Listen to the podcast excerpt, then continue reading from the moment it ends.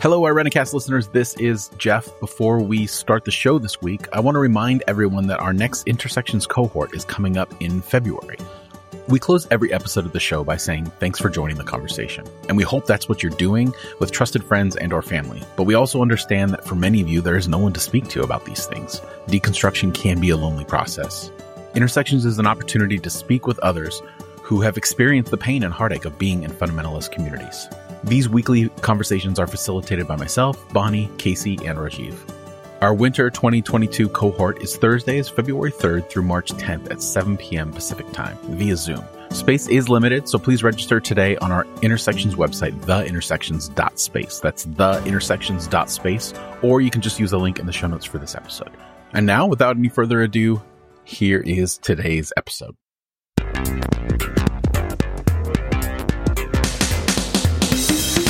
Hello, everyone, and welcome. We are a Irenicast, a group of folks leaning into our progressive Christian imagination.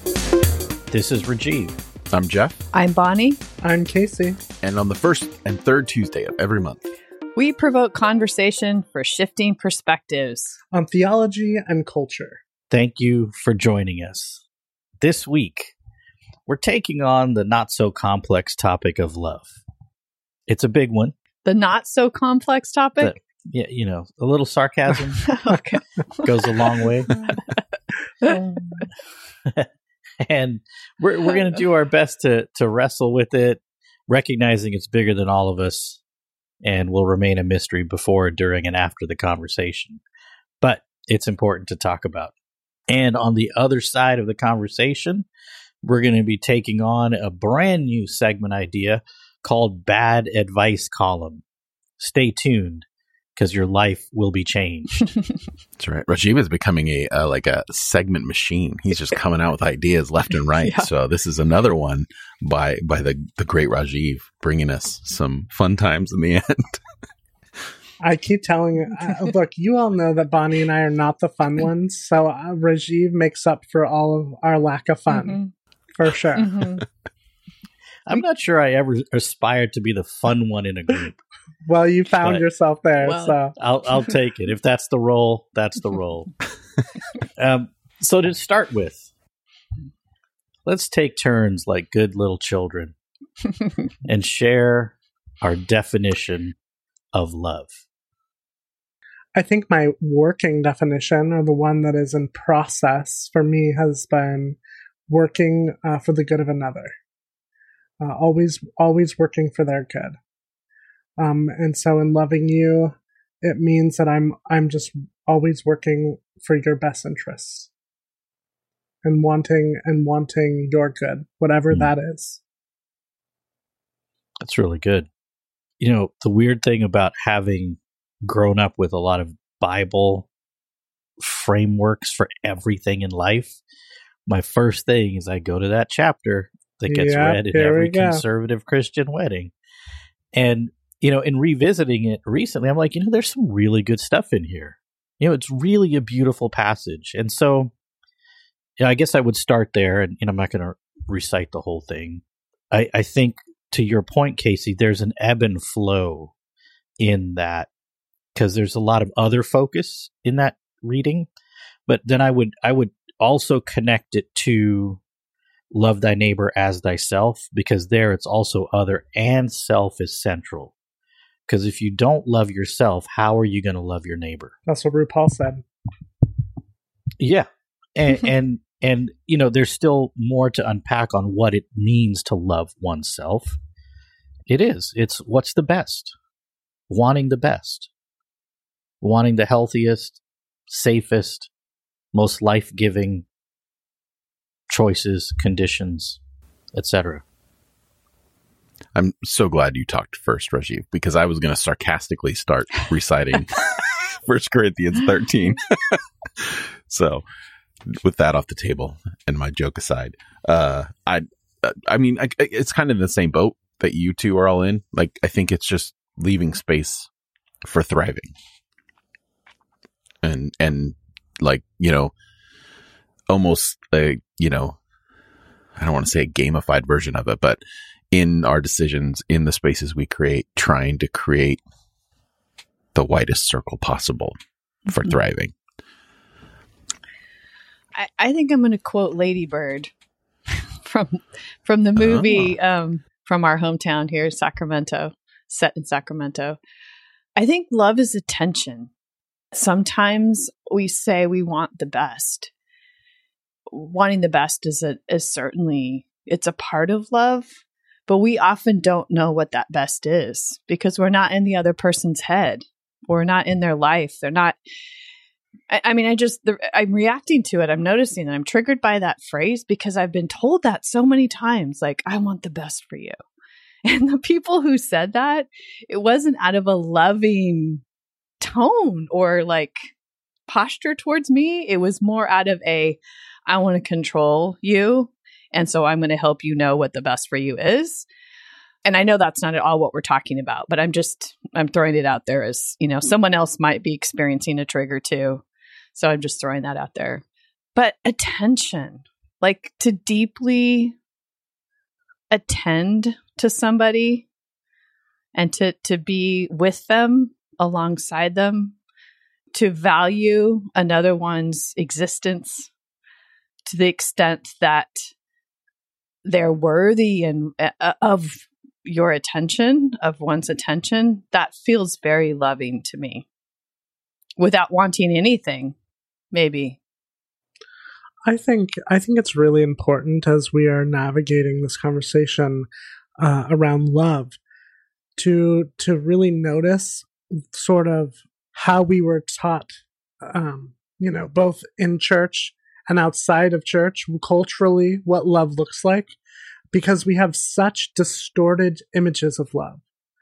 Um, love um, for women, the expectation of women loving their husbands or their partners um, is very different than how you know a man is supposed to love you know their wife or their partners and when you bring all of that baggage to a relationship to a marriage i think it creates a holy other that is awful awful first of all and unhelpful and so I'm wondering if maybe we should just speak to some of that as we're navigating.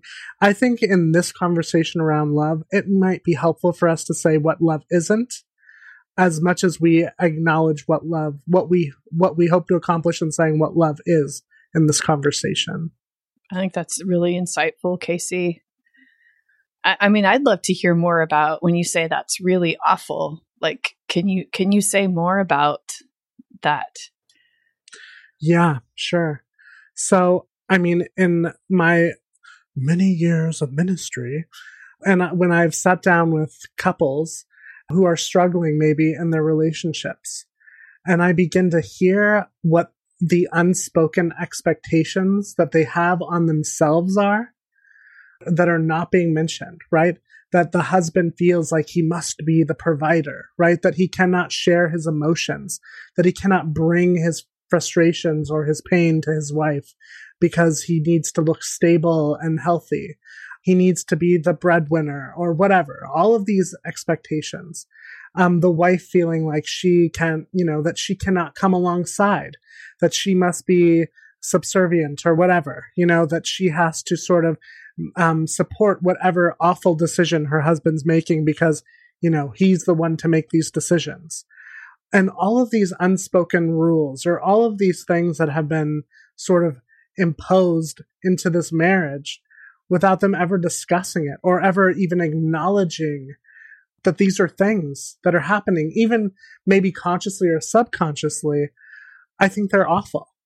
Under the name of love. Under the name of love. Mhm. I love my husband, so I allow him to make this dumbass Mhm. decision to move us away from our families. because know. it's what's best for us. That's right. That's right. Yeah. Stuff like that. you know, Casey, when you say that, I'm like flooded with all these things of like love and how love a lot of times is used in the context of authority and institutions and institutions can't love. So when people are talking about like their marriage dynamic, they're talking about the institution of marriage, the institution of the church or whatever. And institutions can't love. It's got, it's something else. And with like when we ascribe that, we ascribe love to institutions we really do a lot of damage to how we we use that word and how we experience love in general. Yeah. I mean, ins- institutions take on the morals and values of the people that are part of the institution at any given point. So I agree with you there. But I, I have a question in follow up to what you were talking about, Casey. You know, when we take the posture of the recipient of bad love, you know, having these identifying characteristics, et cetera, et cetera, those are really important. But what, here's what I'm wondering what is going on in the perpetrator of bad love that makes that happen? What are the core ingredients, or are there core ingredients that cause people to misuse love in in the word itself, not the real thing? I think we all have been perpetrators of bad love at some point on the journey. And I think some of it comes from our upbringing, some of it comes from our cultural experiences, and some of it just comes from life experience. Think of the first person that you said you loved on the playground or whatever, you know. You had no idea. You had no idea what love meant. We still hardly know what love means. That's why I said my definition is a working definition because I feel like I might say process a lot. like mm-hmm. I might follow in Bonnie's way on this, but I really do think that there are a lot of things that uh, uh, attribute to us uh, or to anyone who is exuding bad love. You know, fear. I think fear is a major piece of that. A fear of abandonment, a fear of rejection, and shame. I mean, honestly, that's a cocktail for destruction. And I think there's a lot of confusion you know, plain confusion because of the teaching around love and what love is supposed to look like, Pro- like to be the provider, to be the decision maker, or that that each of us has a particular role in relational love, and that we're supposed to yield things that we might feel like we should be responsible for. You're supposed to yield those to the others in the relationship, and you're supposed to carry, you know, whatever. Um, so there's a lot of confusion and and I think you're Casey, like you're totally right on. It's process. It's process. Love, the definition of love that we come up with right now, it's going to we're going to feel differently about that. And society was going to feel differently about that definition in time. I think that's all exciting.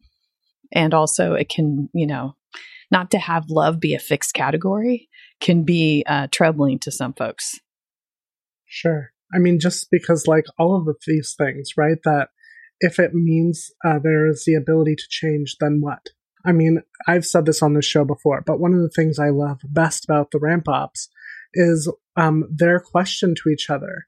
You've heard it on the show.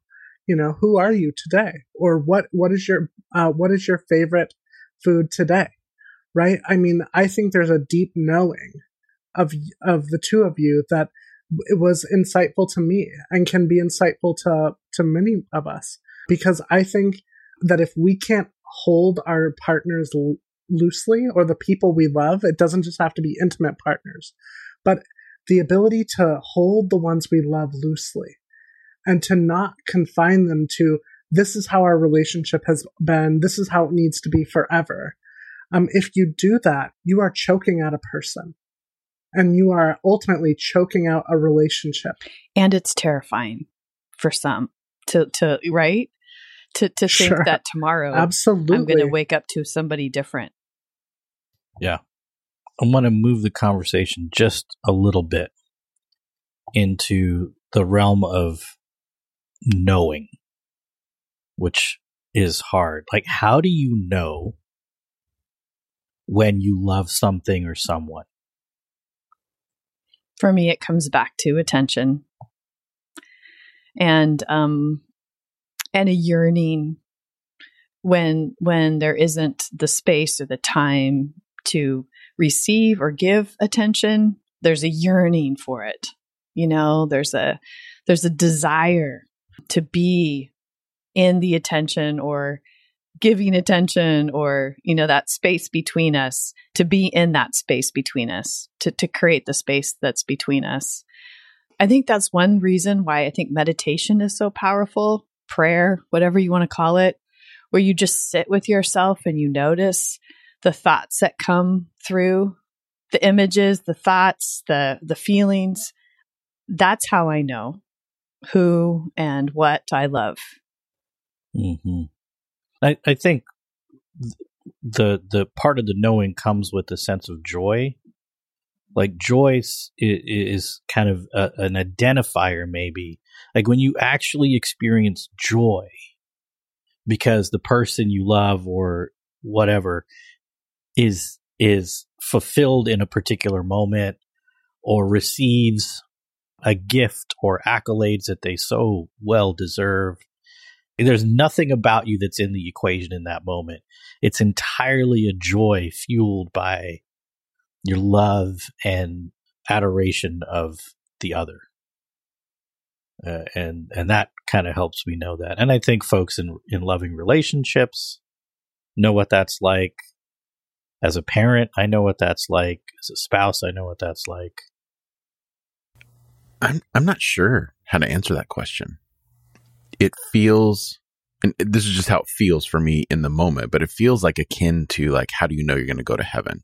That it's trying to apply certainty mm. to something that maybe necessarily doesn't need certainty and that you can almost damage it by seeking certainty. So, how do I know? I don't know. I don't know if I know. I don't know if I want to know. Um, yeah, I mean that's my answer. I, I think it's uh, for me, it's a lot of what you both have said, Bunny and Rajiv. That attention, it's the joy of the other.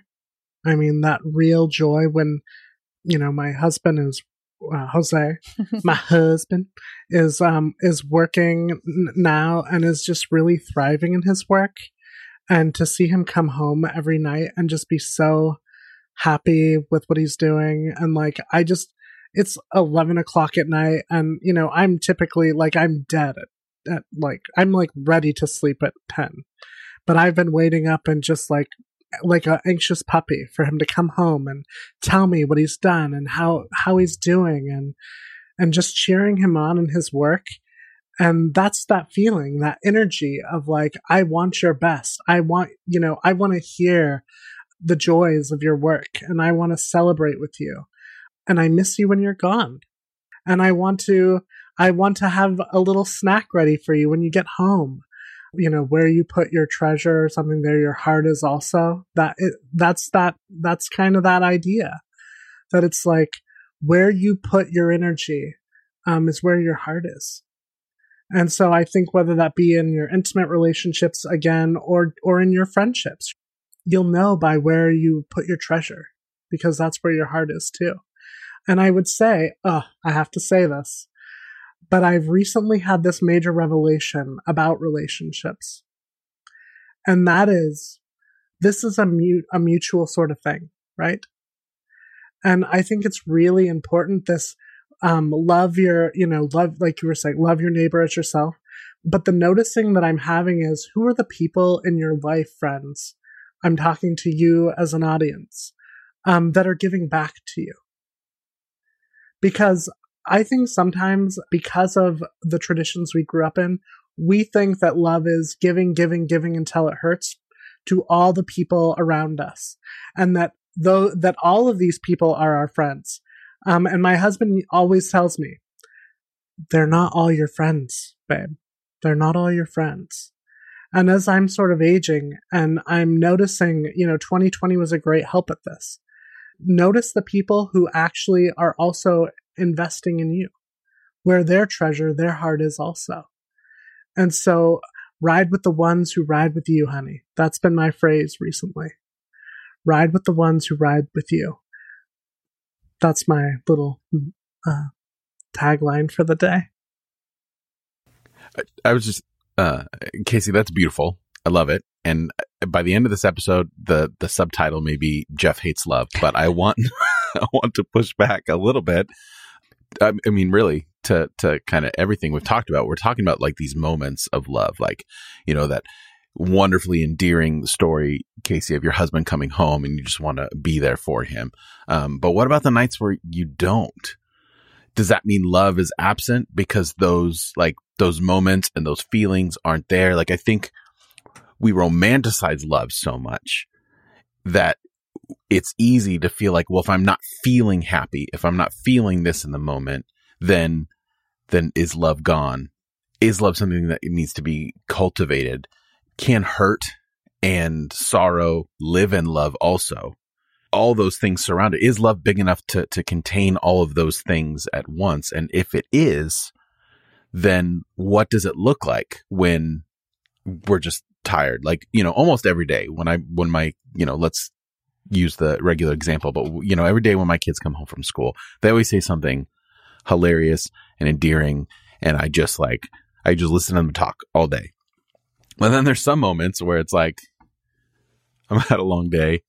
I, I know the story is super important to you. I know that, you know, your friend said this or whatever, but I'm just like, I'm, I'm dismissive. I, I can be sometimes. And it's like, how how do you really and that's i think that's my whole uncom- being uncomfortable with certainty because in those moments can you even have any kind of certainty of love when you know you don't feel it and you're not there i think that that is um, when love shows up the most i mean honestly i think love is less about the feelings and more about the work i did a wedding recently and um, my whole thing is like love is not like cold pizza. You know, it's not like heartburn. It's not what you feel in the morning. Love is the work that it takes to stay in the relationship. Love is in the showing up even when it's hard and difficult. Again, that uh that Corinthians text, love is telling the truth even when it's hard. Right? So for me, like I would say, yeah, I mean, obviously we kind of ran off on a tangent um, that leads to gushy feelings. But I actually think that if you want to know what real love is, real love is in the hard places. It's in the hard conversations. It's in the difficult moments when we're really to be our most raw and uh, vulnerable selves. And by vulnerable, I'm not using it as like a Brene Brown kind of vulnerable. I'm talking like messy, this is where I'm at. I'm broken in this moment. I'm frustrated in this moment. And still finding a way to say, how can I listen? How can I be present? Or I actually love you enough to say, I need to walk away and take a break so that I can come back to this conversation and be more present to you. Yeah, I think, you know, we gravitate towards points of confirmation and affirmation when we talk about love because without those, would we do the harder work, the messier work that love also calls us into? And in light of that, I, I have a thought that I'm just going to share, and then I want you guys to react. But one of the most important love, so here, here's my thought. One of the most important parts of love in relationality between human beings is the ability to navigate the person's worst anxieties and fears along with them. I'm not talking about accepting abuse of any kind, but to be able to, to, to walk alongside a person's fears and anxieties along with them. I think what we tend to do is we, you know, either try to quantify love in some way, like, you know, love is these duties, these responsibilities, these, or we make it just touchy feely, you know? But I think it's more than both of those. It encompasses those things, but it's it's always more. And and I think especially those of us who grew up or who were impacted by purity culture language, we have been taught to mistrust language of desire. And I think that love and desire, we need to find a way for those two things to come back together, which makes it more flow and fluid, less certain, and yet extremely powerful and, and poignant. You know, I, I would say, like, to follow up on what you said, Rajiv, or to maybe nuance what you were saying, that love is the desire to nurture the space between. It's a desire. It comes from desire. Like that's what makes us human is we have desires. And the opposite of love is is apathy. It's the walking away and not and being indifferent. Sometimes in that space between, there's there's anxiety, there's fear, there's disruptions of all kinds. But I think I think ultimately it's the desire to nurture the space between from as healthy of a place as possible. And empathy is really, I think, self loathing, right? In a sense, like because the love that we give is love that's generated towards us too. We can fake it. we we can pretend. But love, I think, is really uh, a it's a gift that is given out of the love for ourselves. You can't generate love out of nothing. So the space between is not just the space between myself and the other. It's also the spaces in between that in my, in myself, you know, my, the parts of me that are angry and want to take everything down and the parts of me that are like super vulnerable and open and sad. And like there's, those are spaces between too. And love is not apathetic towards all of the the parts of myself in the same way that it's not apathetic towards the space between me and the other. But I think love always knows that the other is the other. They're not a projection of myself. I know myself, right? I love myself. And I know that in my relationship with the other, the other is the other. And so we actually get to have a space between instead of like trying to conquest the other or subsume. Uh, subsume. There you go. That's the word. Subsume the other into ourselves. And none of us do any of this perfectly, but it's something we, it's kind of fun to talk about because it hopefully, you know, I'm just like getting ideas now in my own relationships like, oh, wow, something for me to think about. Yeah. The space between is really a powerful image and construct in this because it it inherently identifies separate things, separate entities, and what's going on in the space between is is it animosity, is it apathy, is it love? What's what's in between, and that's that's where these definitions really take root. But rooted in desire, mm-hmm. and I think that desire is given to us by God. The desire to love the desire to nurture, to create those spaces between, and all, and even when they're messy. That, that's perfect. That's exactly where I was going next because you know we oh, I open with this idea that you know love is a mystery. It's before, during, and after our conversation. It's bigger than us. It will remain a mystery. So I, I want to. I, I, I'm asking now is like so this big mystery that's bigger than us. We can't comprehend, and Jeff sort of hates it and you know, it, it, uh, why does it draw us then? You know, why why does this concept we don't fully understand? Why does it demand so much of us? Because it's actually what we were formed in. Yes. It is the very thing that we were created in. Yes. And we long for it. Mm-hmm. That's why. Beautiful.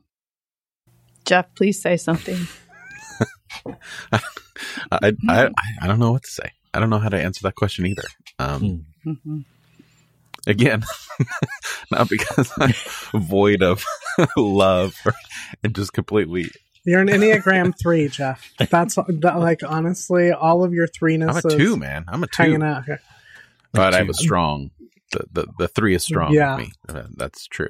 The three is surely strong with you, um, my friend. I just it's it's so I don't know. It, it, maybe this for me, it, it's because it's so open ended and so like mystical. I I I know I, I, I hate mysticism too, but I I don't like like it. It needs to have like flesh and bones for me, like some sort of practical thing. So when I think about love, it just I feel I do love a dis- disservice if I translate it into those practical things and what it looks like because then it kind of puts it in this box or or whatever. Um, you know, so when you know Reggie, when he asked that question, I just the only thing I could think of is because we do. and I know that that's super simple, but it's like, you know, I, I, I don't want to overthink Mhm. it. And I just, um, I, I, I want to live in it and I want to be mad when I'm not seeing what I think it should be. And I just want, I want to be that. So, uh, I don't know. Yeah. No, absolutely. I mean, because we do is like ultimately that's I think if we keep distilling it down, it's where we end up because we can't we can't explain our motivation and our draw towards something that's beyond our our comprehension. You know, we have these again, these points of contact, these points of affirmation, but it's just entirely too big. And I think that's that's why it's so powerful and beautiful and compelling because it is big. It's beyond us. Right. I think we have a certain amount of agency when it comes to love. Like, I think people will do nice things for us that are awful, but we can still take love from that. You know, like Bonnie said earlier, it, it's, it's messy. So I can feel love from someone who's giving me a gift for ulterior motives and internally maybe that, but I'll never know that. So I can, I can live in that, that ignorance and still feel love, which is why I have a hard time again boiling it down to to specifics and stuff like that. So um so yeah, I just think it's this big thing. You know, to bring in a Bible verse, I think you know when when scripture says God is love, maybe that that is the most accurate definition for me because it's mysterious and I don't know anything about it and my ideas of it change all the time and I just know that I still believe in it some days some days not like they they both feel very like akin and similar to me Yeah. You know, I think too, how many of you have heard that that love is selfless? I mean, I think it's the opposite of that. I think love is self-full. It's it's in the fullness of ourselves that that we are able to f- maybe experience love and also generate love.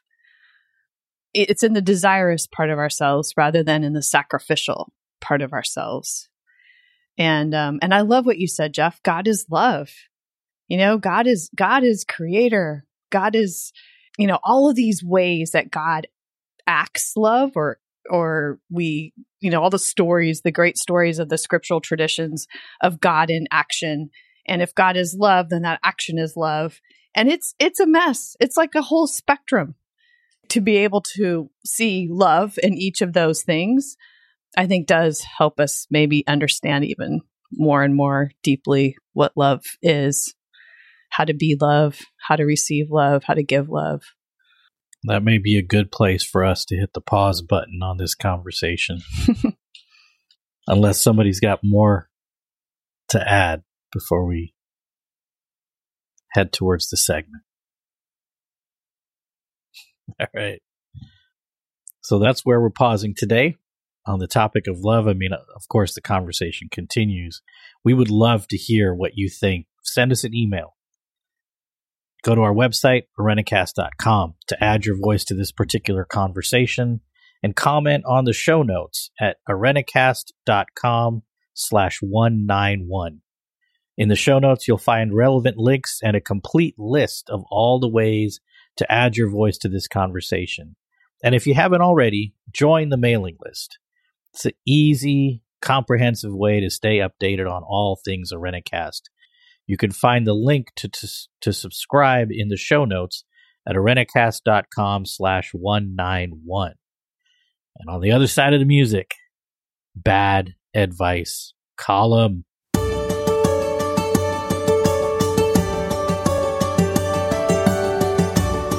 Please don't forget our intersections winter 2022 cohort is thursdays february 3rd through march 10th at 7 p.m pacific standard time like we mentioned at the top of the show.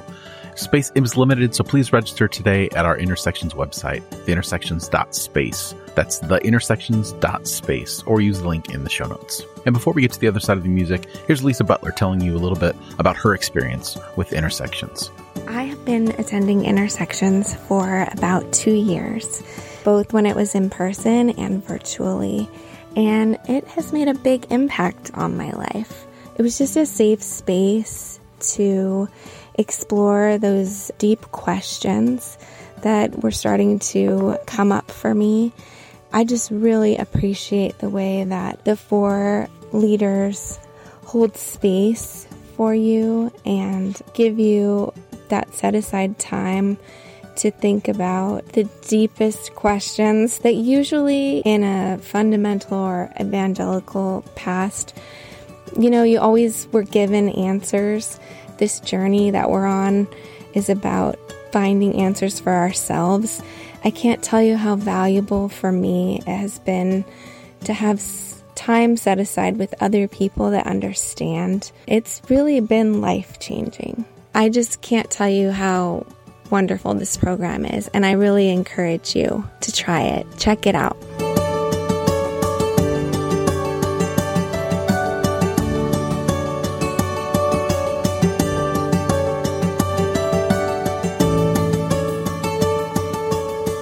All right. Bad advice column. Each of us are going to share a problem that we have that we want some advice on and our dear, dearest, and nearest friends are going to give us their worst advice.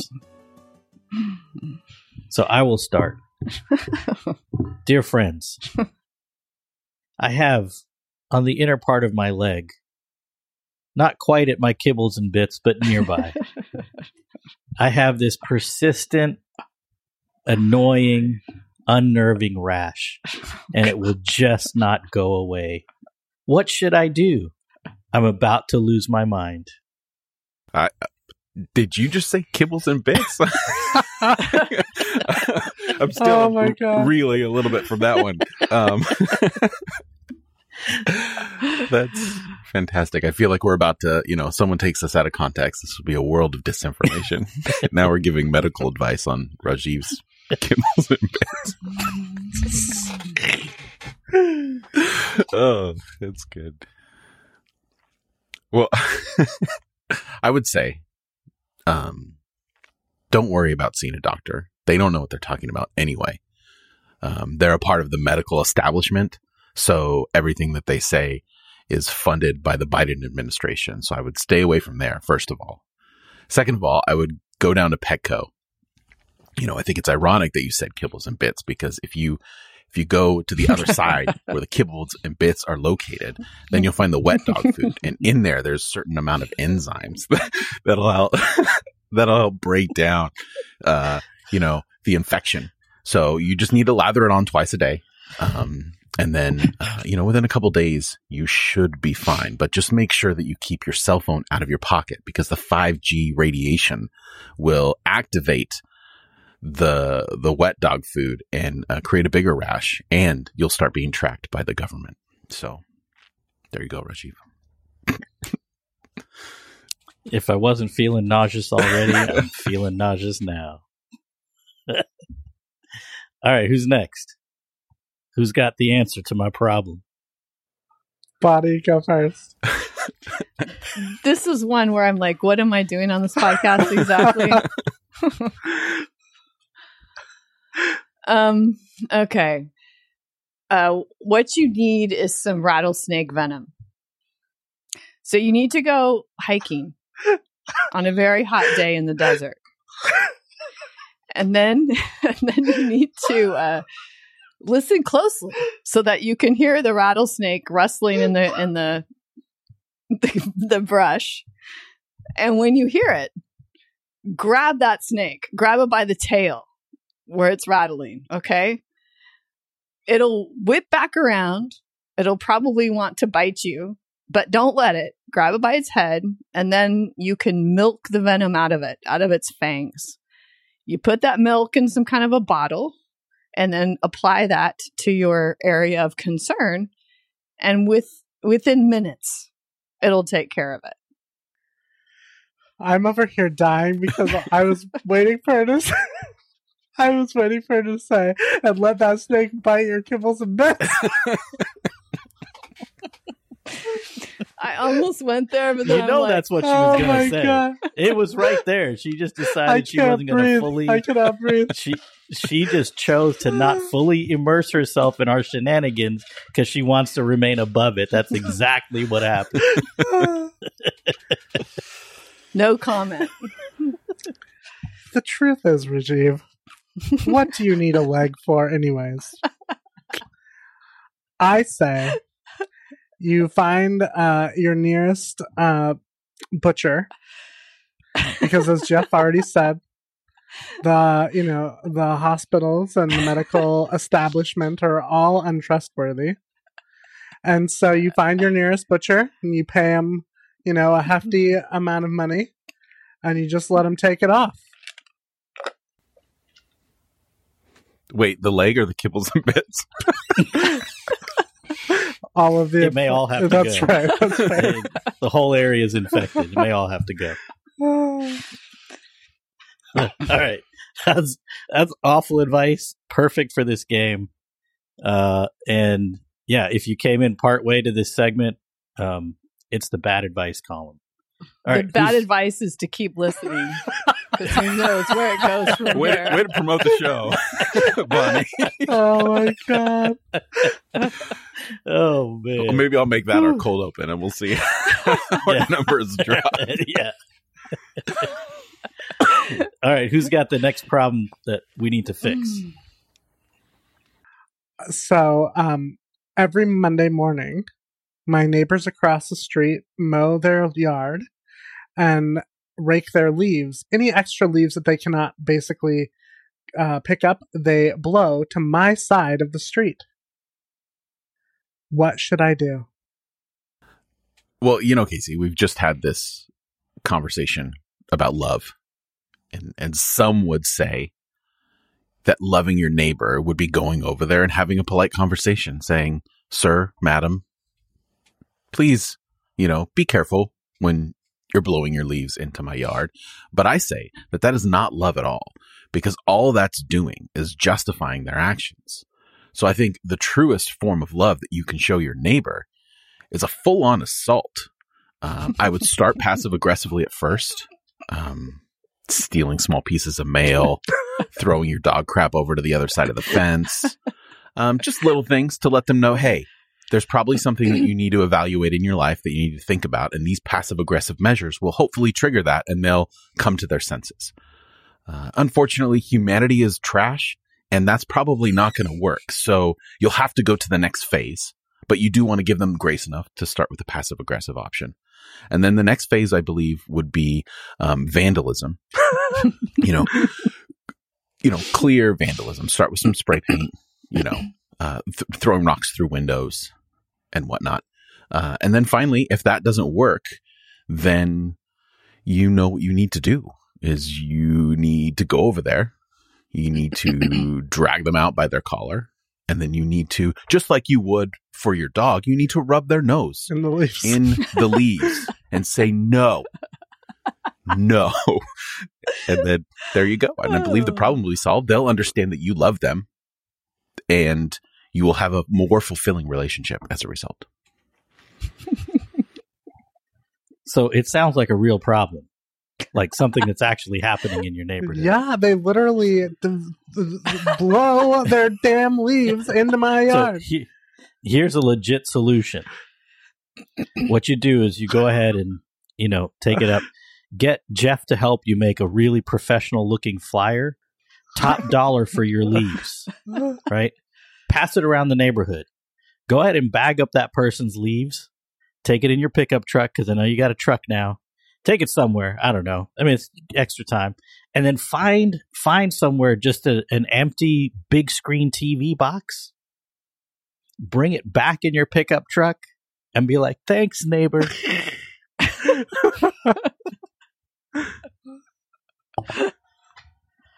That's a lot of work, but you know This is supposed to be the bad pers- advice column. that that person will end up taking your leaves. It is terrible advice. Who wants to do all yeah, that that's stuff? true. I'm with I'm with Jeff. Put it in a pile in their front yard. Toss a little gasoline on it. I'm, that, don't do that. Um, hmm. I, I, this is, this is like, it's a hard one because the bad advice I, ha- I have is so bad I can't say it out loud. and all the other things I'm thinking of are like, no, go and ask your neighbor to have some hot cocoa and have a conversation about the leaves, which is not, I mean, not necessarily bad advice. It could be. Bonnie, if I may, like Yeah. help you out, like I think you're on the right track. Hot cocoa, but instead of hot cocoa, offer tea that you've made from their leaves. There you go. Oh, there. Okay, thank you. So Jeff is helping me out here. So yeah, take their leaves, After Cole has taken a it. walk, you know, Yeah. you know, brew their leaves, make some make some tea, and and go over and say, "Hey, I made you a nice hot thermos of tea from the leaves that you." Or actually, you don't tell them that. First, you let them try it out. Try it. Say, "I brought you some tea." Tea is always brings such comfort and love on these cold days. I just wanted to share some with you. And then when they drink it and spit it out, you tell them, I made that tea from those leaves that you left on my side of the lawn or on my side of the fence. And um, just don't do that again. Add a little threat in there at the end. my you want to hear my own bad advice? My bad advice was to stare out the window and wait. And as I catch them blowing it, run outside with my blower and blow it back. so basically, we would stand in the street having a blowing A contest. war. yeah, So so we've had poisoning, arson, right.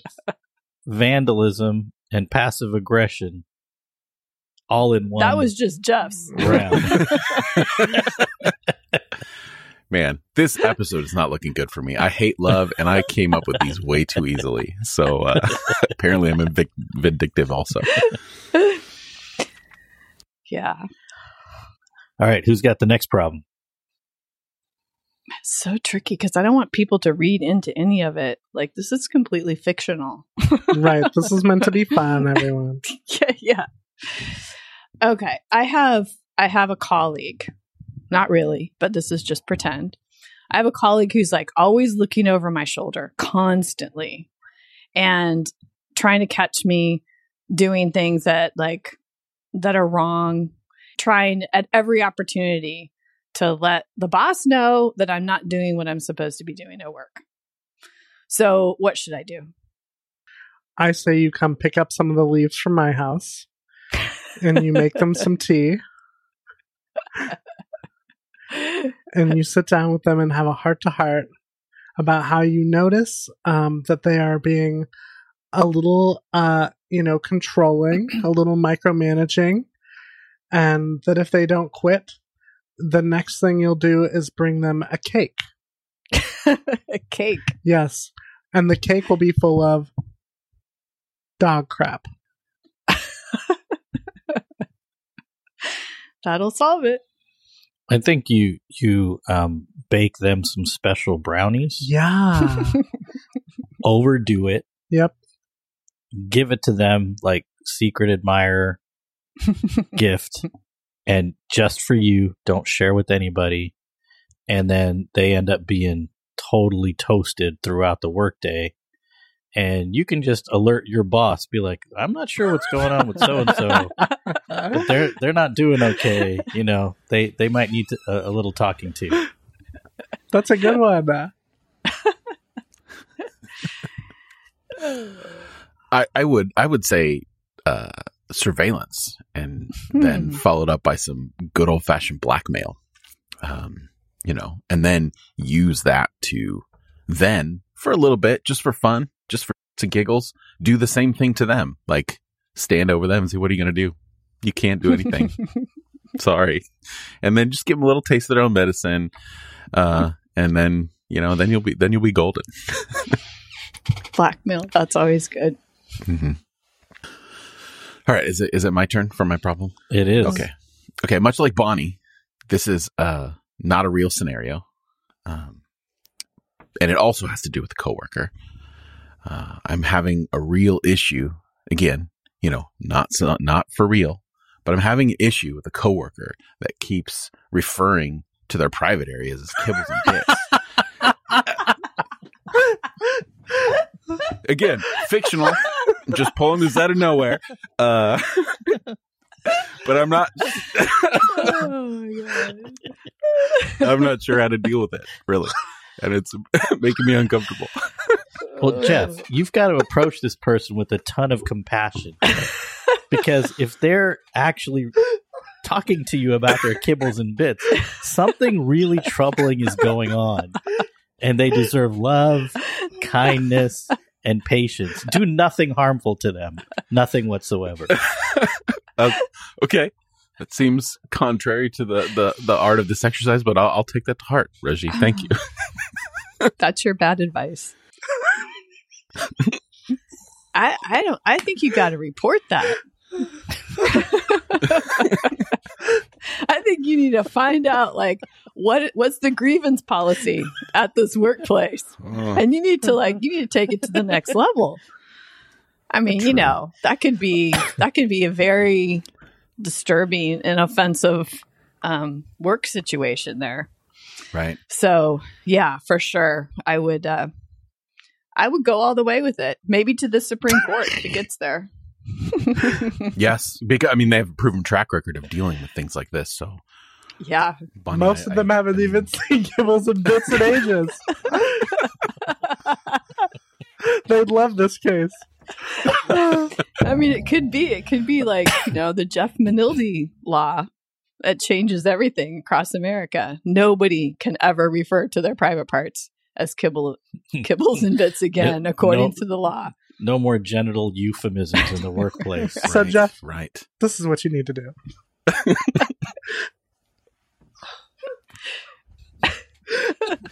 Uh, obviously, your coworker. Uh, may have some feelings around their private parts, and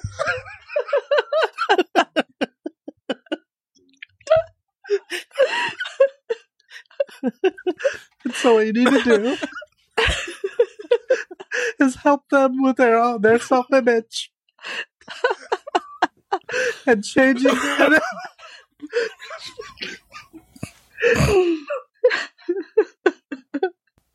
Okay, let me pull it together for a minute. oh my god.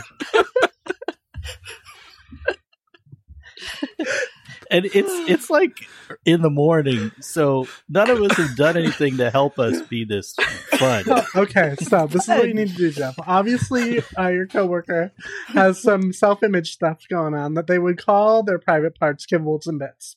So what you need to do is invite them over, and you need to invite them to give you a full viewing of their kibbles and bits, and help them come up with a new, more affirming name for their private parts. You know, something. Who knows? Who knows? Who knows? But something that's Oh really just, you know, right there. Give them a little more. Whew. Oh, Good man. segment, Rajiv. There's a suit and a countersuit right there. I there. am like crying. oh my I am god. crying. Do, I'm having a hard time breathing. That was so we, ridiculously do we need to put a. PG rating on this? that was so ridiculously fun. I mean, it just goes to show, right? We, along with everyone else, has been holding so much in over these last year and a half, two years. Ugh, we just need to be stupid. Have some fun. Especially you. And if anybody is uh, an enemy of ours, there's plenty of fodder we just handed to you to put out there out of context. So good luck with that. that will do it for us this week, folks. Intersections coming at you live Thursdays, February 3 to March 10, 2022, 7 p.m. Pacific time. Space is limited. Sign up. It's conversations for folks who are going through the process of thinking about actually leaving conservative fundamentalist controlling environments and into whatever's next. If you enjoy Arenacast and would like to join the work we're doing, please consider donating to our PayPal link at arenacast.com slash PayPal. We are committed to keeping the show free for listeners, but there are costs involved and your financial support helps. That's arenacast.com slash PayPal. Arenacast is also a nonprofit organization, so your donations are tax deductible. You can also support the show by just making sure you follow wherever you listen to podcasts. And if your platform allows it, leave a rating and or review. So for this week, this is Rajiv. I'm Jeff. I'm Bonnie. And this is Casey. Thanks for joining the conversation. Thank you.